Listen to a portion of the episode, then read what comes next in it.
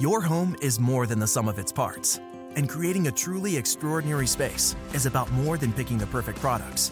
That's why the experts at Ferguson Bath, Kitchen, and Lighting Gallery are here to help you throughout the entire process to create a home that's as unique as you are.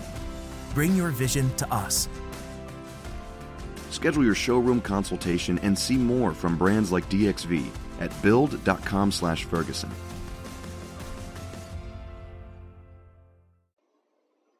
Hello, everyone. Welcome back to the show. This is Joseph Brown, your host of Body of Christ Real Talk. Welcome back to the show. Paul Rejectors. That's what I'm teaching on in 15 minute increments. And I've been doing that for the last week. Paul Rejectors. Now, like I uh, promised, I'm going to be reading in Acts 10. And the reason I'm going to be reading Acts 10 is because when you read the Bible and you take the Bible literally, and you keep the word of God in context, and somebody has an issue with a certain player or a certain figure or an event in the Bible, don't panic, don't get disrupted and try to just analyze and try to read into it. Let the Bible speak for itself and leave it at that. Whether the person believe it or not, whether he or she believe it or not, leave it at that and it's going to be on them. It's not up to us as men and women of God to try to persuade them or dissuade them. We just let them know what the Word of God is saying and, uh, and elaborate it on it the best way that we can. So I want to talk about this is Acts 10 is kind of a little it's it's the it's the uh, beginning of the book of Acts of going into the transition over to the Apostle Paul. Acts 10 is the beginning of the transition. Remember, Paul got converted in Acts 9. He got called. He didn't get he didn't get told about the mystery yet, but he got called. Starting in Acts 9. Acts 10 is dealing with Peter now. Not about Paul, it's dealing with God. Remember they scattered after Acts 7 when Stephen was stoned, the church scattered, the kingdom church, okay, except the apostles. This story is just a little bit strong. I can't break it all down. I'm not going to try to break it all down because I only, got 13 minutes left. Okay. Is the beginning of the transition from the calling of the apostles in the kingdom program to Paul's program, the gospel of the grace of God. Remember, after Acts 15, you hear nothing else about Peter in Acts 15. His show is out. His show stops. In Acts 15, you hear nothing else about Peter. In Acts 15, it's Paul from there. Paul is on the wheels from there. So this is just a beginning of the transition from the kingdom program to the grace program. So let's read this. Acts 10. 1. There was a certain man in Caesarea called Cornelius, a Roman Gentile, a centurion of the land called the Italian Band, a devout man and one that feared God with all his house, which gave much alms to the people and prayed to God always. He saw in a vision, evidently about the ninth hour of the day, an angel of God coming in to him and saying to him, Cornelius. And when he looked up on him, he was afraid and said, "Was What is it, Lord? You remember, the angel of God coming into him and saying to Cornelius. But at the same time, that angel, who did Cornelius call? He said, Lord. So it was Jesus. And when he looked on him, he was afraid and said, What is it, Lord? And he said unto him, Thy prayers and thine alms are come up for a memorial before God. And now send men to Joppa, call for one Simon, whose surname is Peter. He lodges with one Simon a tanner, whose house is by the seaside. He shall tell thee what thou oughtest to do. And when the angel which spoke unto Cornelius was departed, or when he left, he called two of his household servants and a devout soldier of them that waited on him continually.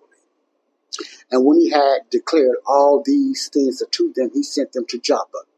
Now on the morrow or the next day, as they went on their journey and drew near to the city, Peter went up upon the house and prayed about the sixth hour. The King James says six hours, so that'd be about 12 o'clock in the afternoon. And he became very hungry and would have eaten, but while they made ready, he fell into a trance and saw heaven open and a certain vessel descended unto him, as it had been a great sheet knit at the four corners and let down to the earth. wherein were all manner of four-footed beasts of the earth, and wild beasts, and creeping things, and fowls of the air. And there came a voice to him, said, Rise, Peter, kill and eat. But Peter said, No, not so, Lord, for I have never eaten anything that is common or unclean. And the voice spoke to him again the second time, What God hath cleansed, that call not thou common. 16. This was done thrice, which means three times, and the vessel was received up again into heaven. Verse 17. Now, while Peter doubted in himself what this vision which he had seen should mean, behold, the men which were sent from Cornelius had made inquiry for Simon's house and stood before the gate. Now, what this is saying, what this is mean, this, this is the beginning of the transition from Peter and the Twelve's kingdom program over to Paul's program, or this is just beginning that there's going to be a transition from the Jews to the Gentiles. Here is Acts 10. Remember, Acts, the book of Acts is a transitional book. It's not a doctrinal book. It's a transitional book from a transition from the kingdom of heaven, the 12, to the gospel of the grace of God, the apostle Paul. Okay, okay, so it's a transitional book. All right, okay.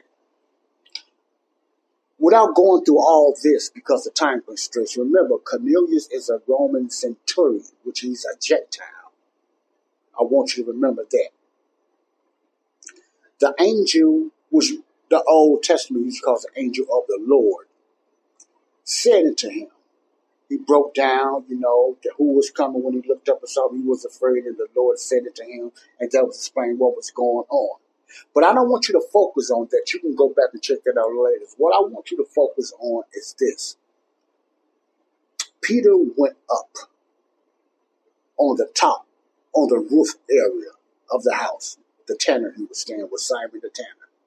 And he, because he was, and he became hungry and would have eaten, but while he made, they made, they was making the food ready, he fell into a trance. Remember, he fell into a trance. Now, what happened after that?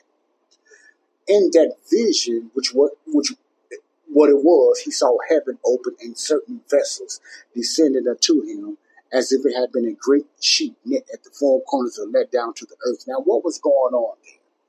God was finna reveal to Peter something that Peter was puzzled about. He didn't understand it at the time. Later on down in that through the chapters of Acts, he understood it there. But at this time, he was still bombarded by what was going on. That's why God had to do it three times for Peter to wake up, catch on what was going on.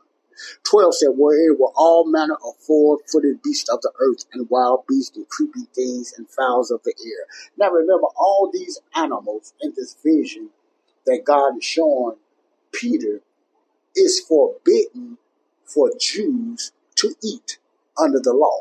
It tells you they were still under the law. These animals was forbidden for the Jew, a Jew to eat. You know, okay. And there came a voice to him said, Peter, kill and eat. But Peter said, No, not so, Lord, for I have never eaten anything that is common or unclean. Why did Peter say that? Like I just said earlier, it was against the Mosaic law. It's only certain animals they was only allowed to eat, and they was told what not to eat. These four animals or creatures, King James called them, was those animals. that It was forbidden for the Jewish Jews to eat under the law. You, you follow what I'm saying? So Peter was correct when he said, Lord, I cannot do that. And I know he's probably was shocked by God telling him to eat these certain animals that is forbidden under the law for him to eat. So he probably was confused or probably thought it was a trick or whatever. But remember, this is a vision. This is a vision. I'm gonna get into that vision, baby, on the next but uh, I'm gonna talk about a little bit of that now. Now, remember they were saying, you know, they don't believe Paul was was called because you know the only one that really could have spoke. Paul never met Jesus physically. Remember we got into that. He never met Jesus physically. Paul said Jesus revealed to him, of course, in a vision. So this is a vision right here. That's why a lot of things they said they, it contradicts themselves. Because even in, uh, this is a vision here of Peter. And I'm sure it probably was Jesus talking to Peter, you know, and stuff like that, what to do and what to eat. And then later on the 15, the voice spoke to him again the second time, what God hath not cleansed, that call not thou coming. But let me just tell you what's going on here. The four creatures, I look at it in two ways. This is not concrete proof, but this, we look at it two ways. The four creatures that God is telling Peter to eat is a peak and letting Peter know that this, the law is finna be put to the side. That means they will be allowed to do eat any type of animal or whatever like that. You got to look at it that way for God to do that. But the main picture is that these creatures represent that for uh, uh, the movement that God is going to go out to the Gentile nations. You see that? These are things that Gentiles are allowed to eat, but Jews are not allowed to eat. And God is going to start going out to the Gentile nations. See, this is just uh, a picture of the transition from the from the Kingdom of Heaven program to the Gospel of the Grace of God program. Now, later on down the line, of course, Paul explained through that meeting what was going on to Peter more wisely than what was going on. That's why they had in uh, Acts, the book of Acts 2 or 3, they, they done that fellowship, they shook hands on it. So Peter understood that then, you know, later on down the line, because Paul explained what was going on. Now, the reason I'm going this way, I want you to see a lot of things that they said Paul was a false teacher and different things like that. I keep putting emphasis on if you reject Paul's teaching in the Bible, you rejecting the word of God.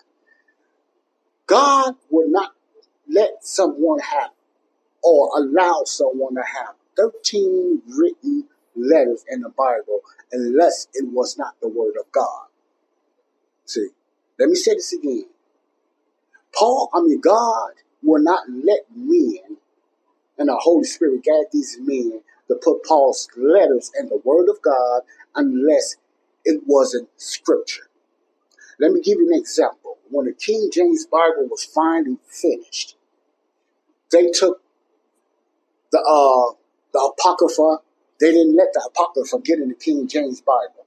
No other outfits or different believers was left out of the Bible. The Apocrypha, the Dead Scrolls, and all that stuff was left out of the King James Version Word of God for a reason.